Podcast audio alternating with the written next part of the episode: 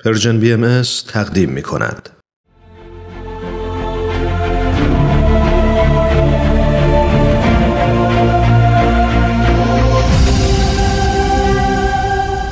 چشمه خورشید نگاهی به آثار حضرت باب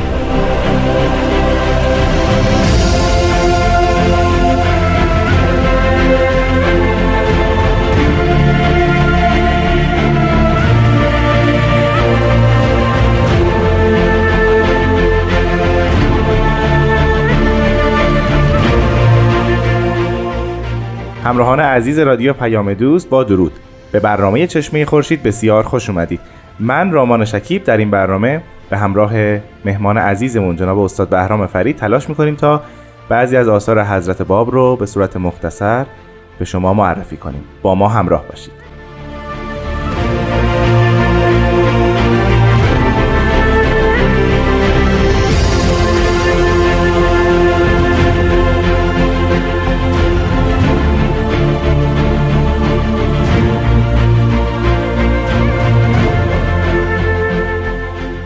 جناب فرید وقت خوش. بسیار خوش آمدید به استودیو رادیو پیام دوست. با وقت بخیر به شما و شنوندگان عزیز. من هم خوشحالم که در خدمتتون هستم. خواهش می‌کنم.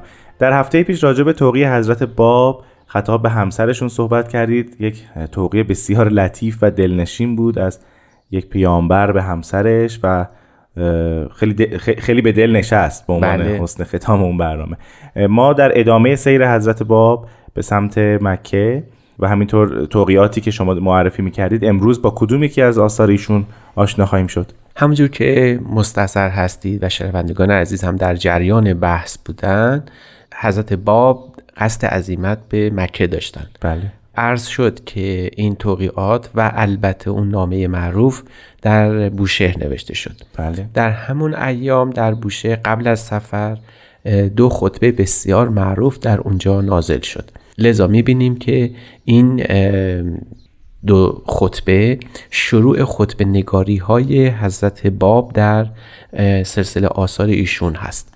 پیش از اینکه وارد این بحث بشیم می‌خواستم یه توضیح مختصری راجع به واژه خطبه بدید. بله دو نکته اساسی در اینجا وجود داره. اول اینکه خطبه در اندیشه شیعیان و البته کل عالم اسلام بازگشت به اون شیوه مرزیه‌ای که حضرت رسول و ائمه اطهار و حتی خلفا داشتن. اونها وقتی که وارد مسجد می‌شدن یا در مواضع بخصوص مواقع مخصوص سعی می‌کردن مؤمنان رو با مفهوم جدید و حکمت رویداد اون بقای مخصوص آشنا بکنن. از این رو در ابتدای سخن شروع می‌کردن به ستایش خداوند و این ستایش خداوند همراه با تعزیز و تجلیل پیامبر خدا و صحابه ایشون شروع می‌شد. به یه همچین فضایی اطلاق خطبه می‌شد بله. ما معروف ترین خطبه هایی که داریم از حضرت علی در نهج البلاغه هست مثل خطبه شخشقیه یا خطبه توتنجیه و بله. از این دست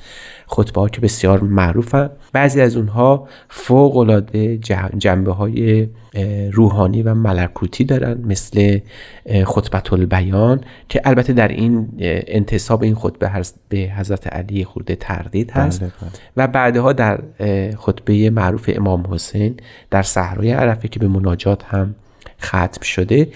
این سلسله از خطبه ها حتی از عمر و ابو بکر هم این خطبه ها به دست ما رسیده. حاکی از این است که در خطبه اساس تجلیل خداوند توحید الهی تعزیز پیامبر خدا و کسانی که جانشین او هستند بله. و در اندیشه شیعی امامان هست. و در این حال در خطبه آنچه که محوری هست قصد از اون واقعه خاص مطمع نظر قرار می‌گیره البته منظور از اون واقعی خاص چی؟ مثلا فرض کنید اگر عیدی هست خطبه عید اضحا نوشته میشه بله اگر بله. فرض بفرمایید که عید قربان هست خطبه در همین جنبه نوشته میشه مخصوص به یه واقعی خاص حالا ممکن بود که این واقعه فتح مثلا مکه باشه درست. در این صورت یه خطبه به این جهت نازل می‌شد. بنابراین میشه گفت که خطبه در زمان حضرت باب یه یادآوری است از اون جریان خطبه نگاری که در صدر اسلام وجود داشت و خطبه های ایشون حاوی نکات بسیار ارزنده هم هست. معهازا برگردیم به آثار حضرت باب در بوشه. دو خطبه بسیار معروف در اونجا نوشته میشه که خوشبختانه این دو خطبه در دست ما هست. بله. یکی از این خطبه ها قبل از سفر مکه با این عنوان شروع میشه. بسم الله الرحمن الرحیم. الحمد لله الذی قد علا به علو ذاتیته ان وصف الانشاء الی آخر بیان مبارک. همونطور که می‌بینید این خطبه بعد از بسم الله با حمد خدا شروع میشه. بله. این حمدله یا الحمدلله گفتن گویا کلید یا مفتاح شروع خطبه بوده. ستایش از آن خداست. خب ما برای حمد خداوند بعد جهتی قائل بشیم. بله.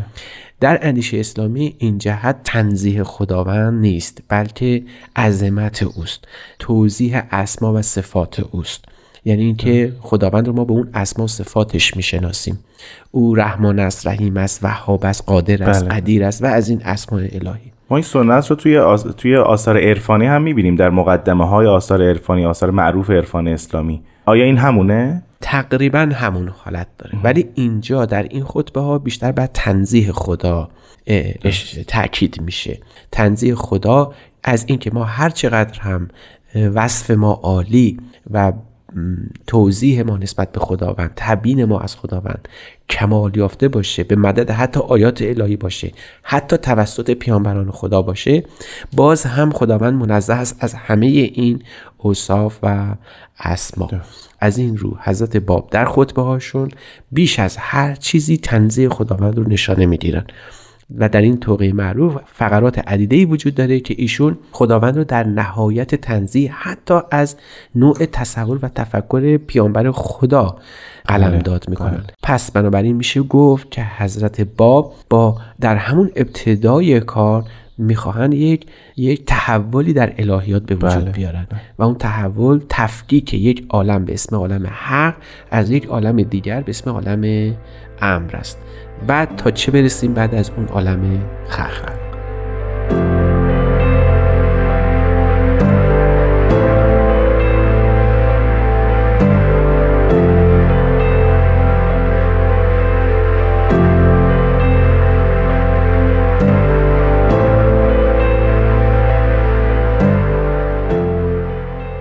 همراهان عزیز به برنامه چشمه خورشید گوش می‌دید. و ما امروز راجع به یکی از خطبه های حضرت باب صحبت می‌کنیم. جناب فرید فرمودید که حضرت باب تلاش می‌کنن در این خطبه عال- عالم حق رو از عالم امر جدا کنن و بعد حالا به عالم خلق خواهند رسید. بله. این سه تا عالم معنیش چیست و چه ارتباطی با هم دارن؟ باید اینطور توضیح داد که در الهیات قبل از حضرت باب جهان به دو بخش تقسیم میشه هستی و وجود به دو بخش تقسیم میشه. بله. یکی خداست و ماسوای او. یکی عالم حق است یکی خلق. تصوف اسلامی و همینجور عرفان در تمام ادیان معتقدند که این دو عالم وجود داره و تکلیف برخی از اولیای الهی در این خصوص معلوم نیست.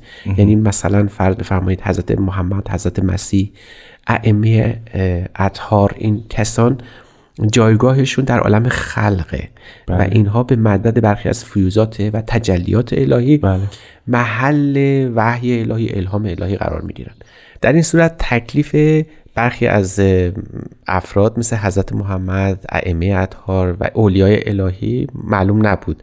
بر طبق این اندیشه این کسان در عالم خلق قرار داشتند بله. پس یه عالم حق است و خداست یک عالم خلق است و بقیه ماسوای خداوند.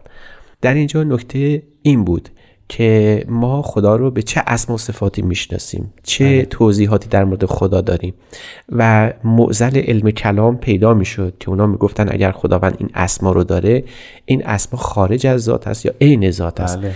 این موزل و این جدال اساسی در کل عالم اسلام وجود داشت و تا همین الان هم در بین متکلمان مسلمان هست وجود داره مورد بحث مورد نزاعه اما حضرت باب با یک تحولی در این سنویت دو عالم مسئله رو به گونه حل کردن. اونطور که فرمودن خداوند در جهان در قایت تنزیه حتی مقدس از اون اسما و صفات الهی. خدا هست وجود داره به این معنا که هست و تنها هست واقعی است تنها وجود حقیقی است. حالا اسما صفات او به کی راجع میشه؟ آیا به خداوند میفرمان خیلی عالمی وجود داره که این عالم عالم امر است و عالم پیامبران خداست که تحت عنوان مظهریت در آثار ایشون برجسته شده.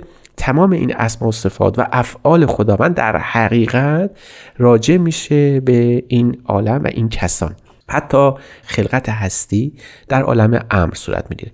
از این بابت هست که حضرت باب نهایت احتمام رو کردن که خداوند رو در اون قایت تنزیه یعنی تنزیه از اسما و صفاتش به مردم بشناسونن. و این تحول بسیار عجیبی بود که در آثار حضرت باب توضیح و تبیین شده. یعنی اون اسما و صفاتی که اینجا ذکر کردید باز میگره به مظهریت مظهر ظهور یا پیامبر نه شخصش. یعنی نه, نه به شخص حضرت باب شخص حضرت محمد. همین بلکه به صفت مظهریت او. بله در حقیقت ذات مظهر ظهور الهی که اسمش در ادیان سابق به خاطر محدودیت هایی که وجود داشت پیامبران رسولان و انبیاء الهی گذاشته شده بود. بله. در این خطبه ها حضرت باب به این سه عالم اشاره می‌کنن شاید بعدها در ماکو این تفکیک تسلیس عوالم سگانه بودن عالم حق ام و خلق به نحو بیشتری و کاملتری توضیح داده شده. اما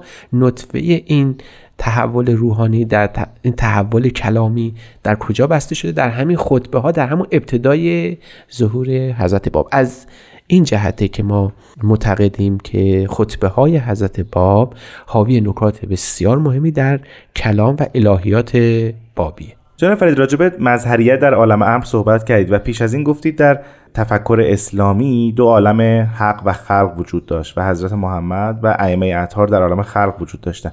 الان اینجا فهمیدیم که مظهریت حضرت محمد در عالم امره با توجه به توضیحی که حضرت باب میدن. اما ائمه اطهار هم آیا در, در عالم امر قرار می‌گیرن؟ بعد جواب بدیم خیر. به جز پیامبران خدا مظاهر ظهور به تعبیر حضرت باب و رسولان خدا بقیه در عالم خلق قرار دارن پس همین فکری که الان شما مطرح میفرمایید و موزل اساسی بوده و حتی شیعه رو به جنبه های افرادی و تحت عنوان روافظ در بین اهل بله. تسنن شناختن حتی به الوهیت ائمه قائل شدن این فکر در نظام الهیات بابی وجود نداره این سگانه توضیح و تنویری است بر هر ابهامی که تو کل الهیات دینی وجود داشت. الان شما می‌دانید که خدا هست فارغ از هر گونه ربطی به عالم خلق و حتی اسما صفاتش. عالم امری هست که تنها حلقه واسطه از خدا به عالم خلق و عالم خلقی که تمام اکتسابات و فیوزات رو از عالم امر می‌گیره. و هیچ راهی به عالم حق نداره. و هیچ راهی به عالم حق نداره. از این روست که در قرآن هم اون مضمون اصلی که له الامر و الخلق هی تکرار میشه. بله. ولی نه به این وضوحی که الان حضرت باب در این خطبه ها بیان کردن و توصیف کردن. ما متوجه میشیم که این خطبه ها خطبه هایی هستند که فقط به جهت تجلیل خدا نوشته نشدن بلکه آنچه را که نشانه گرفتن توضیح و تنویری است بر یک الهیات غنی که بعدها آدمی رو فکر و اندیشه رو از هر گونه افراد و تفرید در مورد خداوند و حتی در مورد عالم خلق مبرا می‌کنه محفوظ نگه میداره.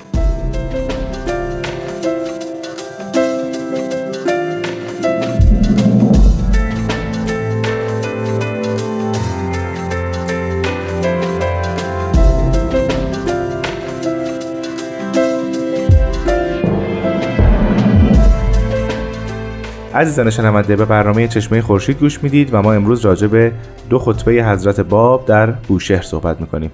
جناب فرید آیا در خطبه دوم هم همین روال طی میشه؟ بله همین تکرار میشه با توجه به اینکه تاکید بسیار زیادیش می‌شود بر بنده ای که واسطه تجلیات الهی برای رسیدن به عالم خلقه فیض خداوند از طریق این کسان به عالم خلق و مردمان می‌رسه. بعد حضرت باب در این دو توقی فصل مشترکشون همون تاکیدی است که بر فقر عالم خلق است در بله. کسب این فیوزات از عالم امر.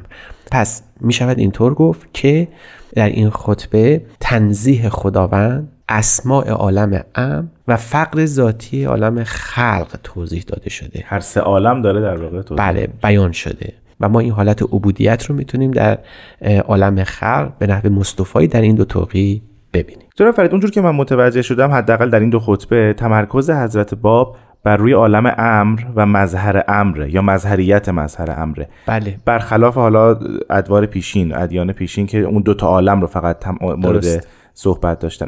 دلیلش چیه؟ چرا باید در دین جدید تمرکز روی مظهریت باشه؟ چه اتفاقی در اون دین قرار بیفته یا افتاده؟ که فقط تمرکز روی عالم امر اون عالم وسط. بله شاید بشه اینطور گفت که یک اشتباه بسیار دهشتناک در الهیات ادیان سابق وجود داشته و اون این بوده که خدا نه تنها در علو مقام خودش قرار نداره حتی در حد عالم خلق پایین میاد و در دسترس ما قرار می‌گیره ما رو بله. در مورد خدا می‌تونیم هر صحبتی رو بکنیم هر فعلی رو نسبت به او نسبت بدیم هر اسم و صفتی که خواستیم در او بگیم و او مثل ماست به عبارت بهتر خدا انسانگونه است در بله, بله. ادیان قبل. صفات ما رو داره. بله و حتی دارای دست و پا و گوش و چشم و اینها در گفته شده.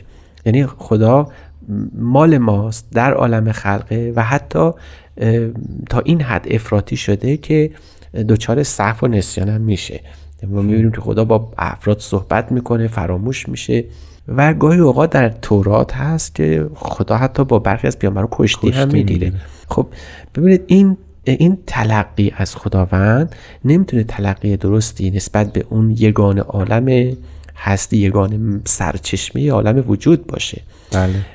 حضرت باب این افراد و تفرید در مورد خداوند رو اصلاح کردن و به صورت حقیقی اون عیان فرمودن. چون خدا در عالم تنزیه لاجرم برای ارتباط با او حتما باید یک واسطه در کار باشه. شما قرار نیست که تنزیه خداوند به تعطیل فیض الهی بیانجامه. بله،, بله, چون این این تنزیه کردن منجر به این میشه که ما با خدا هیچ کاری نداریم و هیچ تأثیری و هیچ ربطی به عالم خلق نداره. اینجاست که ضرورت عالم ام پیدا میشه تا ما از تعطیل در الهیات فرار کنیم. درسته. پس خدا هست نیاز به او هست و این نیاز عالم خلق خداوند از طریق مظهریت صورت می‌گیره. و این مظهریت خداوند که در عالم امره شاید بیشترین بار خلقت و الهیاتی رو باید تحمل بکنه و مقام این عالم امر یعنی پیامبران خدا رسولان الهی هم البته در ادیان سابق زیاد شناخته شده نبود.